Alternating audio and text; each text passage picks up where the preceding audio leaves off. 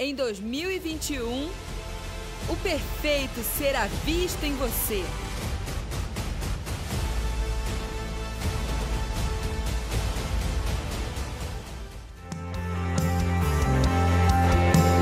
Senhor, nós declaramos uma noite de libertação. Uma noite onde a liberdade do teu espírito quebra toda cadeia, toda prisão. Amado, todo todo espírito produzido dentro de um temporada de exílio ou de deserto. Nós declaramos um tempo novo, um tempo de fluir da tua vida, um tempo de ser, um tempo de sermos impulsionados para uma nova estação. E tudo aquilo que nos paralisava, todo pensamento de miséria, todo temor, tudo que possa ter sido gerado nos dias difíceis, não sejam obstáculos a partir de hoje. Pai amado, que o Senhor abra o nosso entendimento para que possamos ser ministrados pela liberdade do Teu Espírito nessa noite, nesse lugar, em nome de Jesus, amém. Amém. Você pode se assentar, e eu queria mais uma vez pedir para vocês que não circulem. Nós estamos num período de pandemia, nós vamos tomar todo o cuidado no culto dessa noite, pela quantidade de pessoas, em como nós vamos ministrar. Mas eu queria pedir que você não circulasse, se você pudesse, evite ir ao banheiro, fique no seu lugar e que você permita que o Espírito Santo fale com você ao longo da palavra de hoje. Nós viemos de dias de muita fundamentação no que diz respeito à primícia. E eu não quero hoje falar nessa noite a respeito de fundamentos de primícia, mas eu quero falar a respeito de uma palavra profética específica que o Senhor me trouxe a respeito desse ano para essa casa e para os filhos que estão de alguma forma conectados a essa casa. Existe uma palavra profética específica para nós e é isso que eu preciso liberar para você nessa noite, como foi liberado nessa manhã. Levante suas mãos e fale assim: Eu recebo nessa noite a palavra profética do Senhor para dar direção ao, meu, ao ano de 2021 sobre a minha vida e sobre minha família. Em nome de Jesus. Amém. Vocês sabem que a primícia elas tem três atributos libertação, multiplicação sobrenatural e ela tem a capacidade de determinar o que vem depois. Nós ouvimos isso durante todos os dias de fundamentação, mas existe uma palavra para esse ano que tem queimado no meu espírito, que é a palavra libertação. O Senhor me falou que esse é um ano específico, aonde essa característica produzida pela primícia vai ser violentamente vista nas nossas vidas. Libertação libertação. Essa é a palavra que o Senhor tem nos falado. Sabe, quando o apóstolo ele começava a orar e, e discernir esse ano, é como se o Senhor destacasse diante dele os anos, o, o, o número 20 e o número 21. E o, e o Senhor falou com ele no, a, a respeito do simbolismo profético, desse 20 mais 21 como uma representação de 41. Vocês sabem que o povo de Deus caminhou por 40 anos no deserto. Ou seja, esse um representa o primeiro período de dias após um tempo de deserto. É exatamente o que 2021 representa na minha vida e na tua. O primeiro período, a primeira estação após um tempo de deserto, após um tempo de exílio, muitos de nós atravessamos nos últimos anos um período onde parece que Deus nos, nos conduziu por processos, aonde Deus trabalhou em nós, na nossa vida, dentro de nós, nos preparando para uma nova estação. E existe uma característica interessante de quem sai de uma temporada de deserto.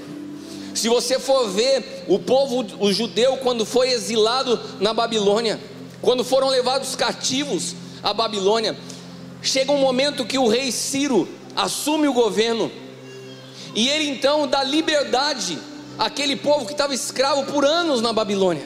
E ele diz aos judeus: volte para sua terra, voltem para sua terra, para que vocês possam adorar o seu Deus, para que vocês possam voltar à cultura, para que vocês possam restaurar o templo, edificar os muros. E aquele povo, eles saíram da terra da Babilônia em direção a Jerusalém, e diz a palavra que eles saíram cabisbaixos, tristes, por tanto tempo de exílio. Foi isso que a palavra diz? Não. A Bíblia diz que eles cantavam, que eles celebravam, que eles dançavam tanto, que as pessoas olhavam para eles e falavam assim: grandes coisas fez o Senhor por esse povo, é por isso que eles são tão alegres. É por isso que nós estamos nessa noite cantando e dançando, celebrando. Isso aqui não é apenas um ato é, qualquer, isso expressa que nós reconhecemos que se fechou uma estação de exílio, que se encerrou um tempo de deserto e que nós estamos em direção ao primeiro ano pós-exílio, de vitória, de liberdade, um tempo onde somos chamados a edificar. Amém? Aquele povo não saiu do cativeiro para tirar umas férias na praia. Aquele povo saiu do cativeiro para reedificar uma cidade que tinha sido destruída. Que coisa forte! A palavra que está sobre nós esse ano é edificar um testemunho perfeito. O Senhor está falando assim: olha, eu encerro um tempo de deserto, eu encerro um tempo de exílio, para que vocês estejam aptos a edificar um testemunho perfeito.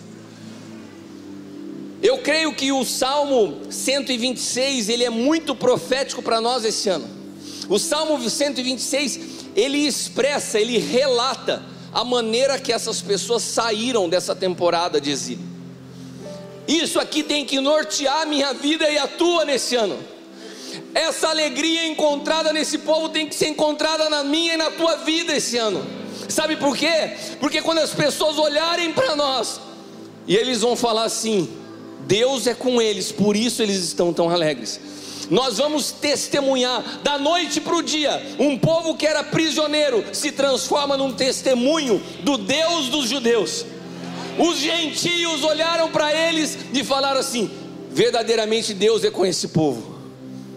Eles saíram de uma situação de escravidão para se transformar num testemunho para as nações.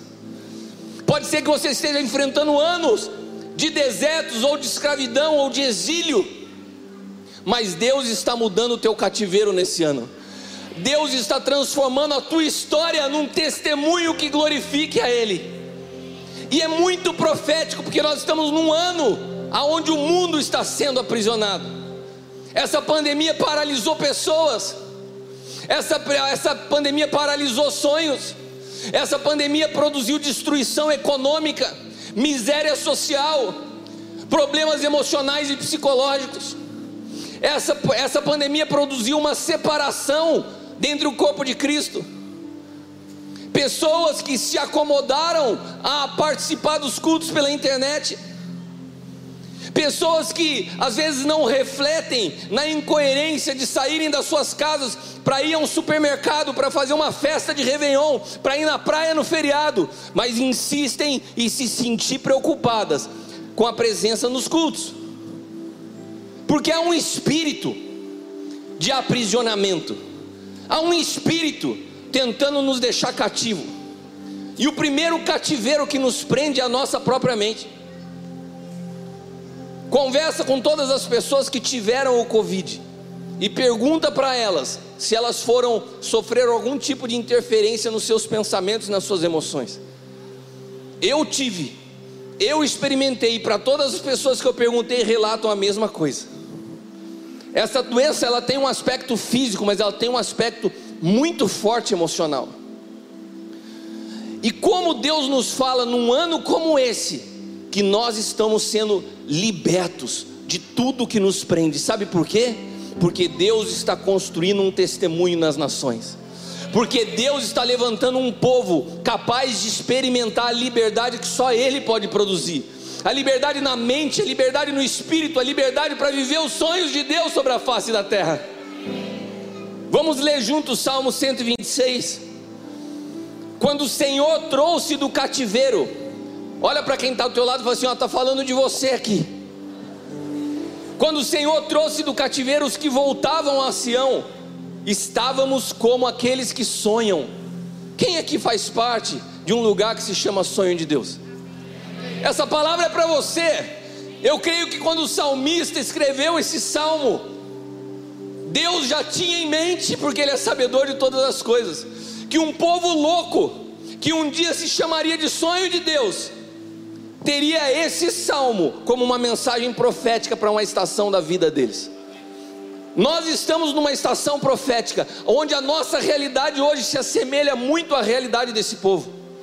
Sabe por quê? Porque nós estamos entrando numa temporada, Zelinda, que nós estamos como aqueles que sonham. Olha para quem está do teu lado e fala assim: volte a sonhar. Volte a sonhar aquilo que o cativeiro te roubou, aquilo que o exílio te paralisou, aquilo que o deserto impediu. Nós estamos entrando numa temporada de sonhos numa temporada de cumprimento.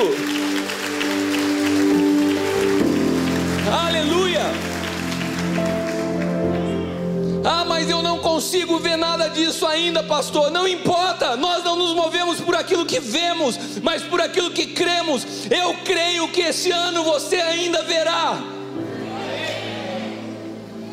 Então, olha para quem do teu lado e diga: então.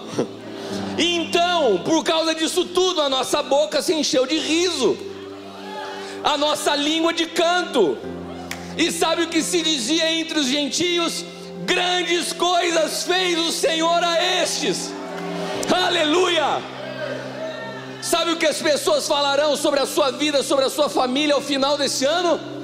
Grandes coisas fez o Senhor por eles. Grandes coisas fez o Senhor por eles Grandes coisas fez o Senhor por eles. Grandes coisas fez o Senhor por eles.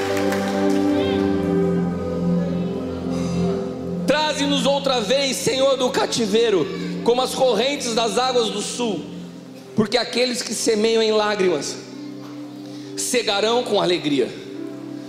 Pode ser que você não esteja vendo nada do que eu estou te dizendo. Pode ser que você seja portador de uma semente de primícia hoje mas o teu interior seja repleto de lágrimas. Mas essa palavra vai se cumprir na tua vida. Ainda que você esteja trazendo essa semente com lágrimas, você vai colher uma colheita com alegria.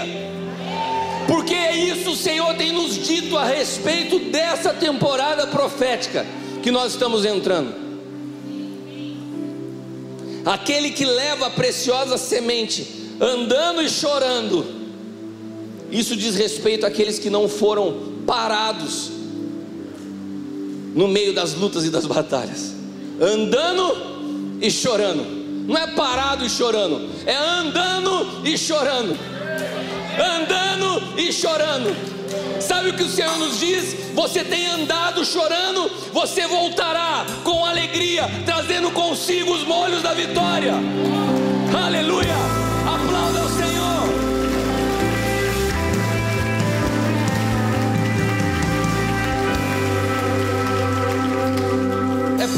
Nós cantamos. É por isso que a festa das primícias é uma festa. Ela não é um cumprimento de um ritual, não é um tempo místico, é uma festa, aonde nós celebramos, aonde nós entendemos profeticamente o poder que existe numa primícia. Não foi por acaso, como disse Zelinda na sua ministração, que o Espírito Santo veio sobre toda a carne na festa das primícias. Porque Deus é um Deus de protocolos. Ele envia o Espírito na festa de Pentecostes, que é a festa das primícias. E sabe, meus irmãos, só tem uma maneira de Deus construir em nós um testemunho perfeito, é nos conduzindo a essa realidade da vida de Cristo, é nos conduzindo a conhecê-lo na Sua morte, para que possamos provar da Sua vida.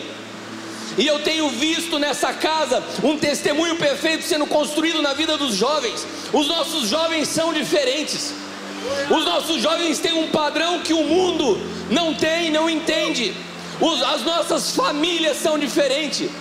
Os homens dessa casa têm sido forjados, desafiados a serem maridos segundo a palavra de Deus. Sabe por quê? Porque Deus vem produzindo um povo para que possa edificar um testemunho perfeito. Olha para quem está ao teu lado e fala assim: Isso é com você. E que poderoso essa chuva profética no meio da palavra. Se há uma semente sendo lançada, há uma chuva regando a semente. Aleluia! Aleluia! Oh, te adoramos, Senhor. É Ele que manda a chuva para semente. Eu não me lembro de uma festa das primícias com uma chuva igual a essa. Deus está regando a nossa semente nessa noite.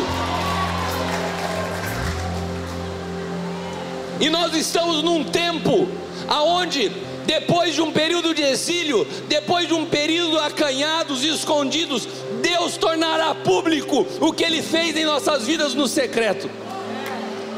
Vem um tempo de exposição, um tempo de sermos chamados para manifestar publicamente o que foi produzido nos momentos de solidão, de solitude, de secreto. E esse ano essa festa é muito específica. Esse ano essa festa é muito especial, Tiago. Ela é diferente das outras. Nós viemos por anos trazendo primícias, independente do resultado. A Fernanda trouxe uma palavra tremenda ontem, de grandes experiências que ela teve com Deus, ano após ano, primiciando e vendo o resultado da colheita. Mas muitos de nós viemos trazendo as primícias, sem ver naturalmente resultado disso mas o Senhor nos diz que o ano de 2021 é um ano de colheita de toda semente regada com lágrima. Esse é um ano de libertação. Esse é um ano aonde ainda que as dificuldades econômicas venham sobre a terra, Deus levanta um povo que não está debaixo do governo desse mundo. E você faz parte disso. Agora tem algo interessante. Quando os judeus foram levados cativos à Babilônia, e o rei Ciro então os liberta e fala: pode voltar. Nem todos voltaram à sua terra. Houve uma parte dos judeus, Lu, que já estava adaptada à Babilônia, que já tinha tomado os hábitos da Babilônia, que já tinha estabelecido amizades e vínculos na Babilônia. E quando Ciro fala assim: vocês podem ir, eles falam assim: não, tá gostoso aqui, tá confortável aqui, eu já estou instalado aqui, eu já me acomodei aqui. E outra coisa, eles tinham um entendimento profético da necessidade da reconstrução do templo e dos muros, mas eles pensaram assim: os que ficaram, já tem um povo indo para restaurar já tem um povo que vai levantar os muros, já tem uns doidos que saíram cantando e celebrando que vão lá. A gente pode ficar aqui. O muro vai ser levantado do mesmo jeito, o templo vai ser reerguido do mesmo jeito. Eu posso me acomodar na Babilônia. Sabe, meus irmãos, não basta Deus dar a chave e abrir a porta daquilo que se tornou tua cadeia, você tem que decidir sair. Existem portas que são abertas, mas nós nos acomodamos a viver como presos, nós nos acomodamos a viver como exilados, nós nos acomodamos, é muito mais confortável uma vida de cristão onde eu não convivo com os irmãos e fico frequentando só o culto online. É muito mais confortável eu olhar para uma igreja e falar assim: não, eu tenho nessa casa um pai como o apóstolo L que é um sonhador, deixa que ele sonha, porque eu não tenho condições de sonhar em meio aos problemas, não. Esse ano Deus não vai te deixar parado, esse ano Deus está te arrancando da sua zona de conforto. Esse ano Deus está te falando: eu estou abrindo as portas, mas você precisa sair desse lugar desse lugar onde você foi paralisado, desse lugar onde você foi intimidado, desse lugar onde os temores surgiram. Você precisa voltar, meu filho, porque a palavra profética desse ano é uma palavra de edificação. Nós estamos sendo liberados por Deus para um tempo de edificação, e essa edificação é coletiva precisa de você. Olha para quem está do teu lado e fala assim: Isso precisa de você.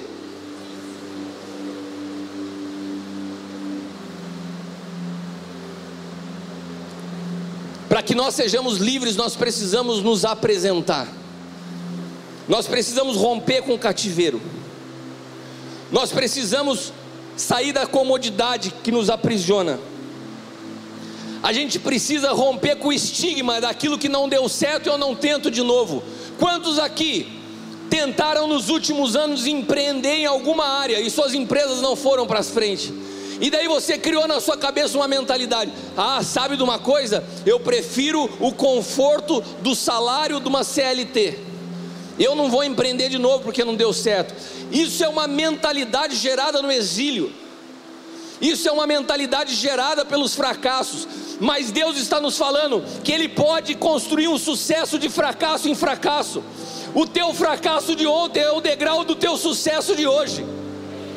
Você não pode se acomodar naquilo que não deu certo. Você não pode se deixar intimidar pelas coisas que deram errado.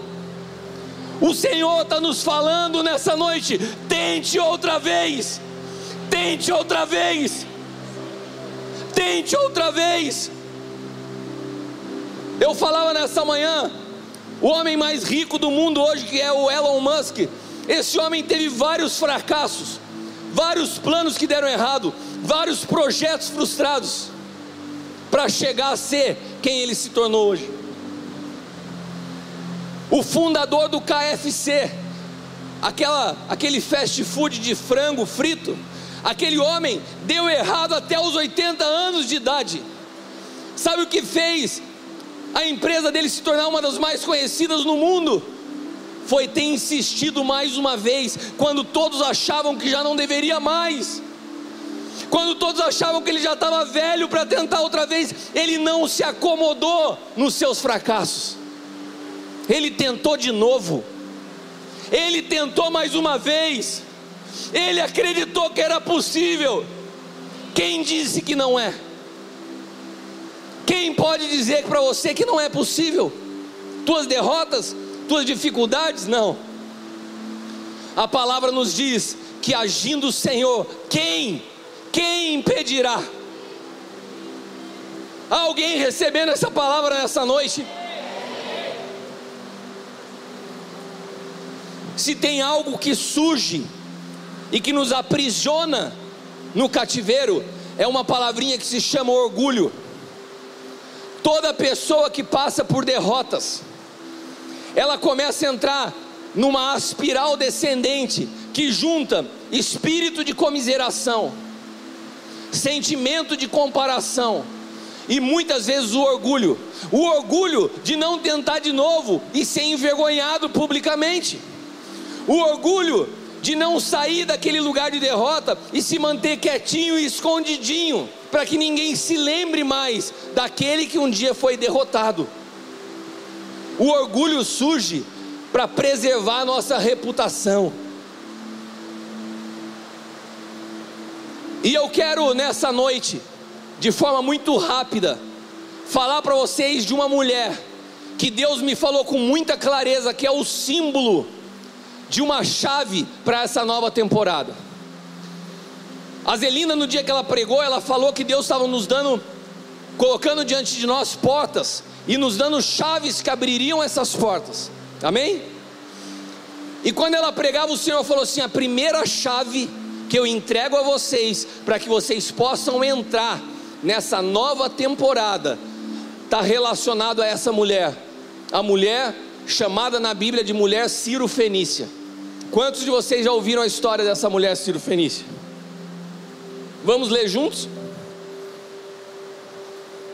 Marcos capítulo 7, a partir do versículo 24. E eu quero que você preste atenção nessa leitura. Nós já estamos caminhando para o fim. Partiu Jesus daquele lugar e foi para os arredores de Tiro e Sidom entrou em uma casa e desejava que ninguém soubesse, porém não foi possível manter a sua presença em segredo. De fato, assim que ouviu falar sobre ele, certa mulher, cuja filha pequena estava com o espírito imundo, chegou e atirou-se aos seus pés. Preste atenção, essa mulher era grega, Ciro Fenícia. Jesus, ele tinha um comissionamento do Pai, anunciar as boas novas primeiramente aos judeus. Só após a cruz o evangelho se tornou acessível aos gentios. Antes da cruz, era o tempo dos judeus, eles eram a primícia, eles eram chamados de filhos, eles ocupavam o primeiro lugar. E essa mulher, ela não, ela não era muito bem-vinda naquele momento. Primeiro, porque Jesus não queria muvuca, ele estava querendo ficar sozinho. Segundo, porque primeiramente ele veio para os judeus e ela era grega, Ciro Fenícia. Terceiro, que ela era mulher. A mulher, ela, ela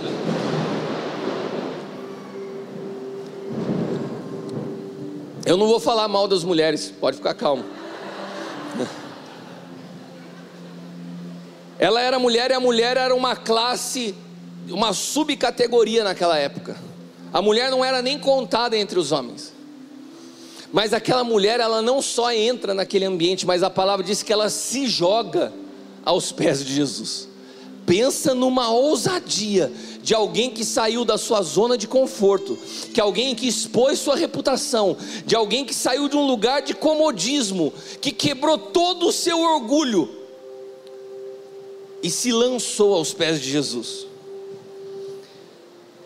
A mulher era grega, versículo 26, de origem ciro-fenícia, e implorava a Jesus que expulsasse o demônio da sua filha.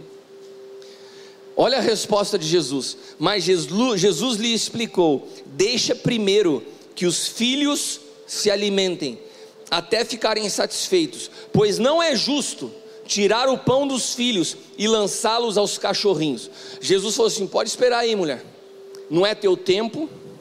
Eu vim primeiro para os filhos da casa de Israel. Você nessa simbologia está para um cachorrinho. A mesa está posta para os filhos e você não tem direito a essa mesa.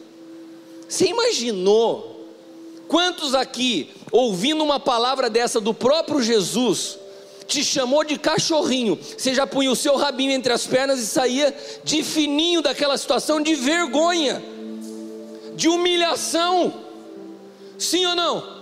Quantos de nós que estamos passando por situações de dificuldade, estamos saindo do deserto, saindo do exílio, já nos sentimos fragilizados, já nos sentimos pequenos diante das circunstâncias, e daí você chega implorando por um milagre. Você não, você não tem direito. Você não é filha. Não foi o, o apóstolo Cristiano, na sua braveza, que falou isso, foi Jesus. Se fosse hoje, um monte de crente ia para as redes sociais cheio de mimimi. Ah, esse Jesus é grosso, como que fala assim com a mulher? Olha o jeito que Jesus tratou a mulher. E muitos de nós íamos embora quietinho. Sabe por quê? Porque o orgulho nos rouba a possibilidade de tentar outra vez. É o orgulho que nos aprisiona naquilo que não deu certo, eu nem tento de novo. Mas aquela mulher foi ousada. O orgulho dela já tinha sido jogado na lata do lixo. Ela já tinha sido humilhada uma vez e ela se humilha mais uma vez. E ela responde para Jesus. Ao que lhe replicou a mulher: Sim, Senhor, mas até os filhotes dos cães, debaixo da mesa, comem da migalha das crianças. Meus irmãos, olha o que essa mulher disse. Tá bom, você me chamou de cachorrinho. Você falou que a mesa é para os filhos, então me deixa ficar embaixo da mesa e me alimentar das migalhas, porque eu creio que se eu comer a migalha dos filhos, a minha filha é liberta.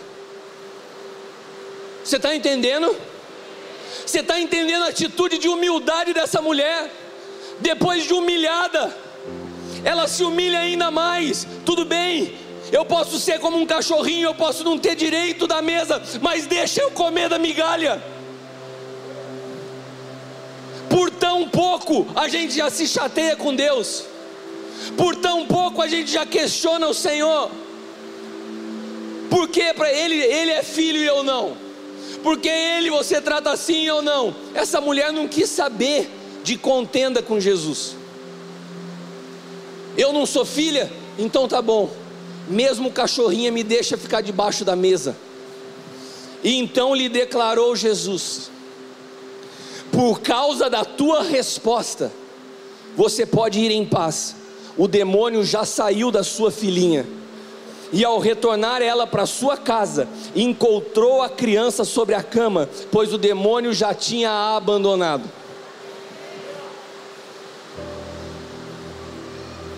Sabe o que aconteceu aqui? Sabe o que aconteceu nesse contexto aqui?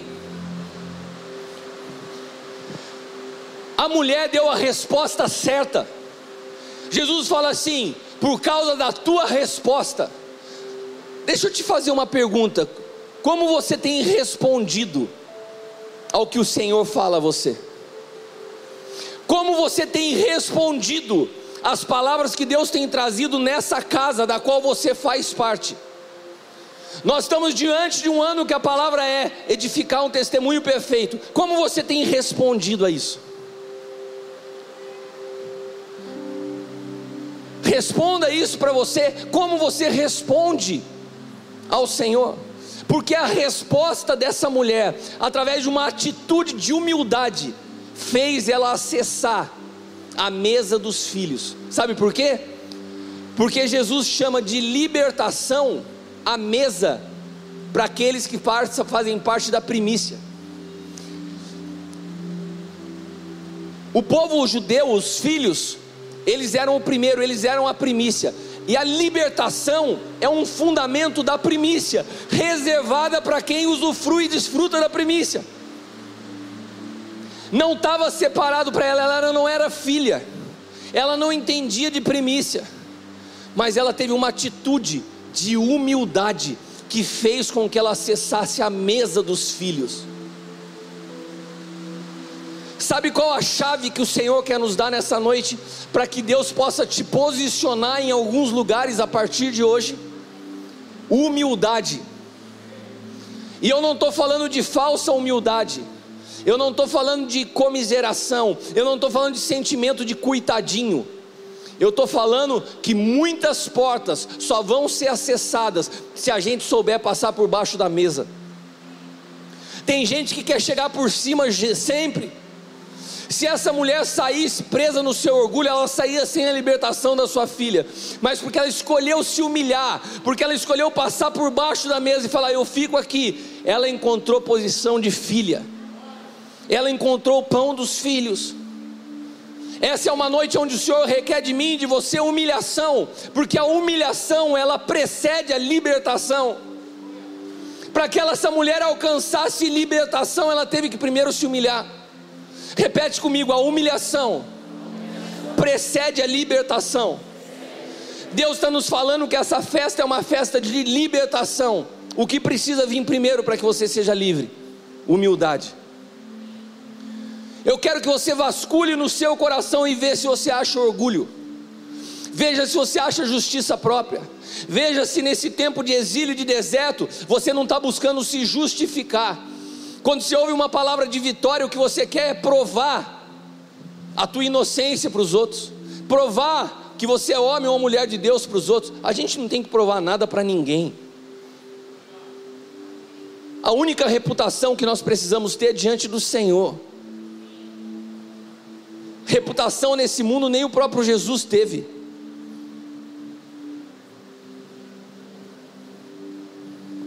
E Romanos 11, fala exatamente isso, esse texto que a gente tanto lê.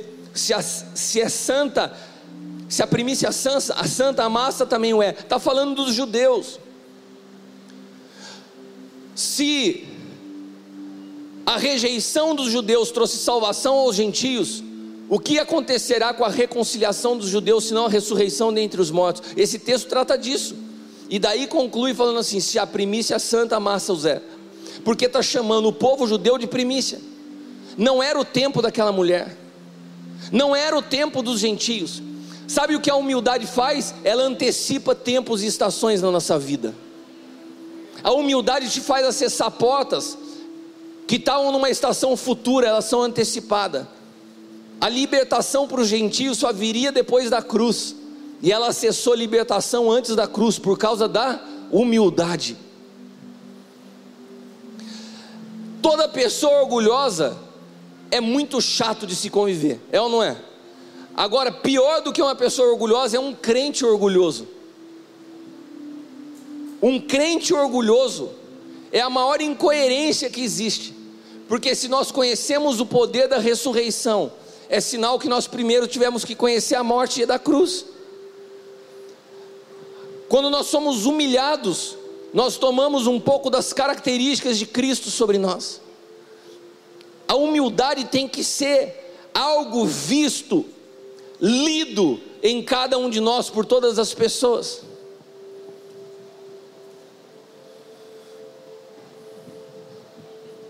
Porque a humildade tem o poder de antecipar a vitória. Olha para quem está do teu lado e fala assim: existem mesas que só você vai só acessar se souber passar por baixo.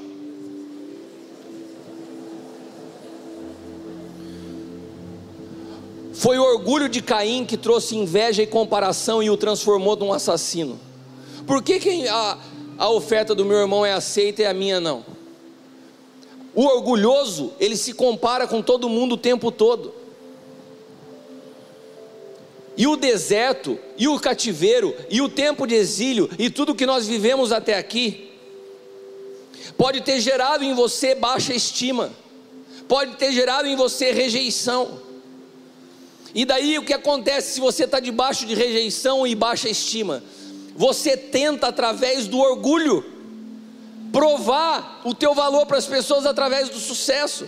Você tenta conquistar para tentar vencer esse sentimento de incapacidade de rejeição que você carrega por causa das tuas derrotas. Só que antes de você ser bem-sucedido na vida, você precisa ser bem-sucedido no seu interior. Eu vou repetir para você. Antes de buscar ser bem-sucedido na vida, você precisa ser, buscar ser bem sucedido no teu interior. Só o interior alinhado produz um exterior que glorifique a Deus.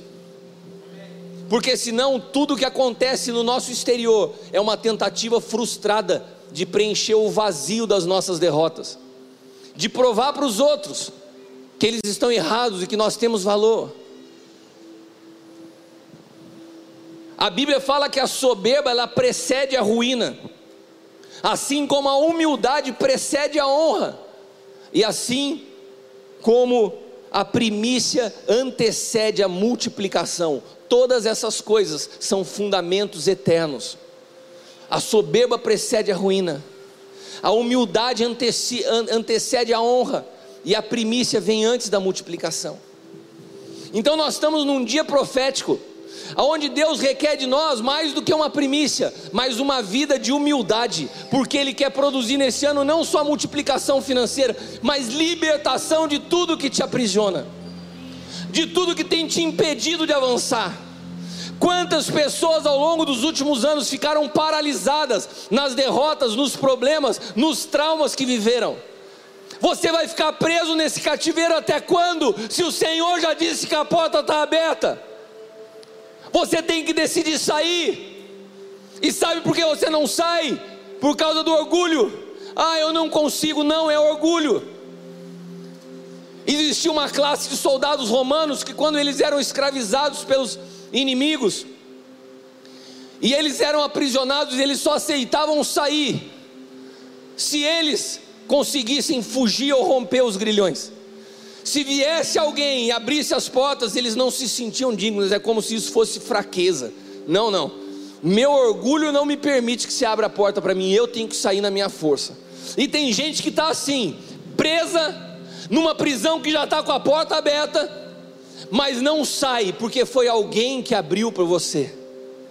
Você queria mostrar de alguma forma a tua força, você queria se justificar mas a nossa justiça ela vem do Senhor. Ele nos justificou. Não tem nada que você faça que possa te justificar, nem diante de Deus, nem diante dos homens. Nós somos justos porque fomos justificados em Cristo, não pelas nossas obras de justiça. As nossas obras de justiça são resultado do nosso orgulho, por isso Deus precisa e requer de nós nessa noite humildade. Pessoas boas e pessoas ruins podem experimentar sucesso e multiplicação. No novo pacto, sucesso não quer dizer favor de Deus sobre a tua vida, está longe de parecer. Agora, legado só acessa aqueles que são filhos.